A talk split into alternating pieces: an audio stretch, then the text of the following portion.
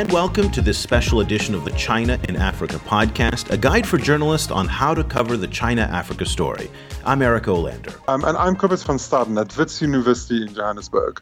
We've prepared this podcast specifically for journalists who will be covering the upcoming Forum on China Africa Cooperation Leaders Summit in South Africa. Now, for a lot of journalists, this will be the first time to report on China's engagement in Africa. It's a big, complicated, nuanced story that can easily be oversimplified. So, what we're going to do for the next half hour is break down the basics and point out a lot of the editorial pitfalls that are very common when reporting on the Chinese in Africa. So we'll start with the biggest issue of all. What is this China Africa story to begin with? The best way to describe this story is that it can be anything you want it to be. It's so big, it's so varied, and this is what makes it very, very difficult to cover. If you want to write about the China Africa story as the Chinese being the biggest villains and doing awful things for Africa, you can write 50 column inches, you can do an hour long documentary, and all of it is there and all of it's true. If Conversely, you want to write about how China is the greatest thing to happen to Africa in the past 15, 20, 30 years. That too is true. The best way to describe it, and I'm going to borrow from what Professor Deborah Brautigam, the noted China Africa scholar, and how she described it, it's really like the blind man and the elephant. You remember that parable? The blind man, he feels the hindquarters, and he says, This animal is big and thick and strong. And then the blind man feels the trunk of the elephant and says, This animal is very thin and delicate and very nuanced. And that is really the China Africa story in a nutshell. And it is really anything you want it to be. And that's one of the reasons why we see so much coverage that oftentimes is one extreme or another. So, for example, you'll see the Chinese coverage, which oftentimes is very heavily filtered by propaganda, and it's China is doing only the work of saints in Africa. Now, a lot of the reporting is absolutely accurate. It may lack some context, but it's accurate. Conversely, we see a lot of the international and the Western reporting that really highlights the criticisms of what China is doing in Africa. That too is accurate, but it doesn't paint the full picture. And uh, especially for Western journalists, they, they I would suggest they be slightly careful of of some assumptions that they would make. Um, so there's been a lot of work in, in China Africa media studies on on ex- exactly how Western journalists are reporting the China Africa story. And the best way to sum it up is, is by this one liner that the British media scholar Emma Mawdsley coined, which is Dr. Livingstone Dr. Livingstone meet, meets Fu Manchu in the Dark Continent. So it's essentially a, a concerned and essentially noble Westerner meeting an essentially evil or sinister Chinese in a place that has almost no identity of its own. So it essentially it, it, it casts China as a villain and it casts Africa as a backdrop. Yeah. And that that is a big trap that, that Western journalists need to look out for. And I think the moral of the story on this particular topic before we go on to the next one is be careful of the extremes.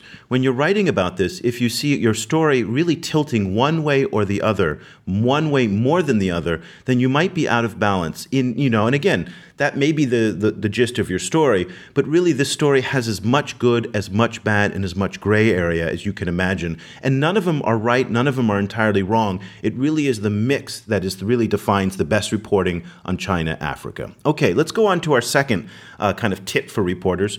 A lot of people ask Cobus, who are the Chinese in Africa? And that's a very complicated question. Yeah, that is a very complicated question.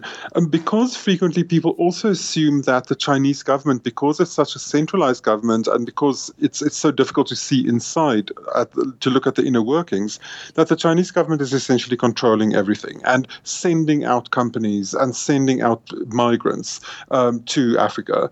So you have to be careful about who you mean when you talk about the Chinese. There's a few big groups. In the first place, you have state owned enterprises. So these are big companies that are in, in complicated ways owned by the Chinese state. Um, in the second place, you have private Chinese companies, and these range from massive conglomerates like the telecom company Huawei to much smaller companies. Um, they all make commercial decisions based on profit, as do the state owned enterprises. So it's not a situation that either of these two groups are necessarily sent or deployed by the Chinese government. In the third place, you have individual Chinese people who come to Africa for a wide variety of reasons. Um, some to do jobs, some to get married, some to just simply to see the, the continent, some to work for NGOs, um, and so on. So again, the, even if you just talk about individual Chinese people, they break down in a whole bunch of different groups and a whole bunch of different ways of being in Africa. And let's not also forget that there are generations of Chinese immigrants who established themselves on the continent uh, you know, decades ago, much less centuries ago, in Mauritius, in South Africa, and in Kenya. There's some very well established Chinese immigrant populations that are there who are, by, you know, effectively, you know, 100% African in many respects. So just like there is a diversity of immigrants in other countries, uh, you're seeing the Chinese population in Africa, as Cobus kind of pointed out, to be one that is uh, extraordinarily diverse, both in terms of what their assignment is, who they are, where they live, and what they represent in terms of being independent migrants, diplomats, sent over, expatriates, and all of that. So there's uh, there's that. The issue around expatriates and migrants is, is a sensitive one. So so be careful of, of, of the language that you use there. We, we have a situation frequently in Africa where white people who move to Africa are labeled expatriates, while non-white people who move to Africa tend to be called migrants. So there's already a, a slightly you know, kind of racially inappropriate, you know, kind of usage happening there that that, that make value judgments about the the you know, kind of how suitable these people are, you know, that, kind of to be right. in Africa. So, so, and, and that leads into a, a third point actually, which is um, sorry to run on with this, um, which is the language we use in talking about China Africa generally. That's right. So language here becomes very, very delicate, and it's complicated in part by Africa's unique history. Obviously, there is a you know centuries of colonialism, imperialism, mercantilism, you know abuse, and the language was used to frame so much of what happened in Africa. And what happens now today is that people are trying to understand what the Chinese are doing in Africa. So they take pre 20th century kind of frameworks. Again, think of imperialism or neocolonialism or colonialism. And then what they try and do is impose that on a uniquely 21st century phenomenon. In so many ways, the Chinese in Africa is, again, a uniquely 21st century phenomenon that has to do with globalization, with the low cost of shipping, with telecommunications. And these are things that could not have made it possible for the Chinese to be so heavily engaged in Africa 20, 30, 40 years ago. And so when the problems comes in assigning language to it, like neocolonialism, like imperialism, it just doesn't fit the same way because what we try to do then is assign what the British were doing in Africa or the French were doing in Africa in the 17th, 18th, and 19th centuries and then impose it on the Chinese. And then they're not doing the same thing. It may seem like it, and this was very, very much muddied in uh, I think it was last year in 2014 when the former central bank governor of Nigeria, Sanusi Lamido, he issued a column in the Financial Times and you know really directly tied what the Chinese are doing to uh, imperialism and using that word colonialism and imperialism and I that frustrated me in many respects because it really set us back in this effort to assign new words to this by virtue of really kind of looking at what the Chinese engagement are doing. I will say that what the Chinese are doing in Africa probably more resembles, if anything, mercantilism than anything that relates to colonialism or imperialism. What's your thoughts, Cobus? Yes, I mean, we're, what we're not saying is that everything China does in Africa is great you know, because that's not true. I mean, there's a lot of problems. What we are saying, however, is that the prob- the problems are unique to the China-Africa relationship, or then unique to Africa's relationship with with 21st century um, emerging powers. Um, the problem with using the neocolonialism trope, or with with its its related kind of cliches, like for example the you know China's new scramble for Africa, which you see everywhere, is that it it, it ends up letting Europe off the hook too easily. It ends up if you conflate what China is doing now, which is not always great, but um, but is fundamentally different from the systematic exploitation and you know kind of strip mining basically of Africa that Europe did, then you're essentially forgetting the past. And if you forget the past of Africa, then you can't hundred percent get why Africa gets upset about certain things or why people react to certain certain kind of ideas in a particular way. In order to do that, you need to understand the weight and the horror and the 500 year length of European colonialism. So you need to see you need to take that seriously. And in order to do that, you can't just conflate the two. You can't just say this is neo-colonialism because neo-colonialism was a thing, and it was a very bad thing and a very specific thing. Um, so again, uh, you know, kind of I echo Eric is what we actually need are new words, and we don't have those. this yeah, particular. And we, and unfortunately, we don't actually have those words, and this is, presents a, a very difficult challenge for journalists covering the story because they will use neocolonialism or imperialism as a shorthand. But as you said, A, it trivializes the past. B, it doesn't tell the story as it actually is in Africa today.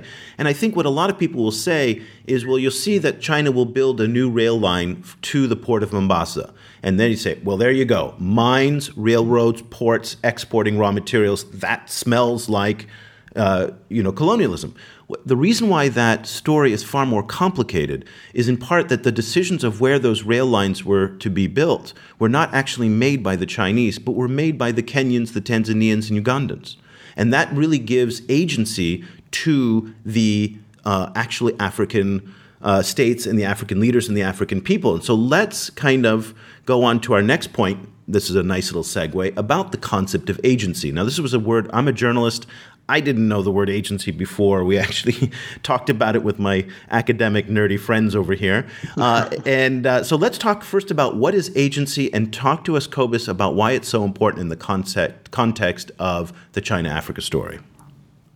Well, agency is generally used in academic writing to, to refer to how much freedom of choice and freedom of action people have over their own lives. Uh, to which extent you can decide what you want to do, and to which extent you can then do it. In the in the China Africa, you know, um, space which where we mostly look at at international relations and, and international politics, um, we we particularly focus on how much power African governments have to get what they want and to make their own decisions, and to which extent they their behavior is essentially controlled by outside actors. Now, a lot of research, um, a lot of long academic articles have been written about about decision making in Africa in relation to China, and what what a lot of researchers have found is that African governments tend to have a lot more decision making power than they generally that's generally acknowledged. Frequently, within Africa, and this is true for both African journalists and foreign journalists, they tend to assume that African governments are much weaker than they are. Or they tend to assume that African governments just get Chinese decisions imposed on them. And when you look at the real data, that is simply not true. Um, researchers who've looked at, at case studies in Angola, in the Democratic Republic of Congo, in South Africa, all over the continent, have found that in many cases, African governments make the decisions, they set the deadlines, they force, frequently force Chinese contractors to, to, to finish jobs quicker than they would have liked because they are because it needs to fit into a political calendar. Uh, they need to meet some kind of election day. Um, and you find frequently also that African governments have the power to play off the Chinese against the West or against other donors. So be careful of just assuming that African governments are powerless or that African governments are kind of are worthy, but you know, kind of they're trying to do good, but they but they end up just being having you know being hamstrung by by international stronger international players. It's not necessarily so as simple. And in many ways, what you're saying is avoid the Africa as victim narrative. And that is something that is so pervasive in reporting, both reporting from the continent, from foreign reporters who are based there, and then much more so by newsrooms overseas that really pick up on this kind of Africa. If it's not a starving baby, an AIDS case, Ebola, you know, then, you know, or child soldier rape, um, you know, let's go through the, the list of horrific types of stories that really have come to define Western and international news coverage of Africa. And what ends up happening is that it's very, very easy to see Africa only as the victim. And then in this case, as you talked about, Cobus, uh, the Chinese are the aggressor and victimizing Africans. And that's just not the actual story here at all. Now, as we've pointed out earlier in this show, uh, the Chinese have their problems. There are, you know, Tom Burgis from the Financial Times has done some amazing reporting about, you know, shady characters like a guy by the name of Sam Pa, who is about as dirty as they come. Uh, that's very much there. But interestingly, the, Afri- the Chinese and Africans are both engaging a global economic system to their advantage. And I think it's very, very important here for your reporting that you understand that the, that African governments are empowered here, are actually taking action, and to use a, an academic word, have agency. Yes, and I think it's also it's also important to to pay attention to the relationship between African publics and African leaders, because frequently, you know, kind of one, what you, what you, you, we've seen several several incidents where a local African community would protest against a Chinese-funded um, infrastructure project. So this is this particularly happened in Tanzania um, around a gas pipeline, and then the reporting frequently have frequently takes the the line of oh this this local African community is is protesting against the Chinese, whereas frequently when you unpack the reasons for the the protests, they're actually protesting out of fear that they're going to be cut out of profits or development or uh, you know kind of initiatives by the government. So the the disenchantment between African people and their governments frequently play out in the China-Africa space, with China being blamed for for failings of African governments. So this happens also in in, in certain cases where uh, frequently in environmental cases where uh, weakness in in governance in an African in an African um, government ends up being being used by by uh, players within Africa to trick Chinese investors. You know, kind of, and then end the Chinese end up being being blamed for this. So again, just keep your eyes open for the complexities of African political life and how they might impact on on the China-Africa relationship. And very quickly, before we move on to our next point, I, I just want to you know highlight one of my pet peeves, and this very much carries over from what you were just saying that because something's happening in Tanzania, maybe in a small village, and there's a protest against a Chinese project, that does not mean in your headline is that all of Africa is now opposed to the Chinese. And one of the things that we see a lot in the reporting is the extrapolation of a very local issue or even a national issue that is then brought to the whole continent.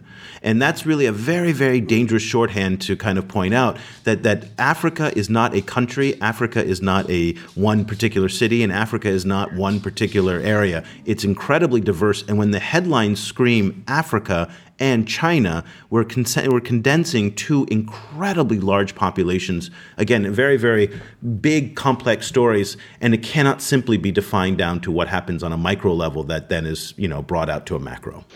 Yes, and this actually brings us to, to our final point, which is one of the one of the ways that you that you that people and journalists frequently try and and make the story more specific, try and get away from these generalizations like China and Africa, is to look for numbers.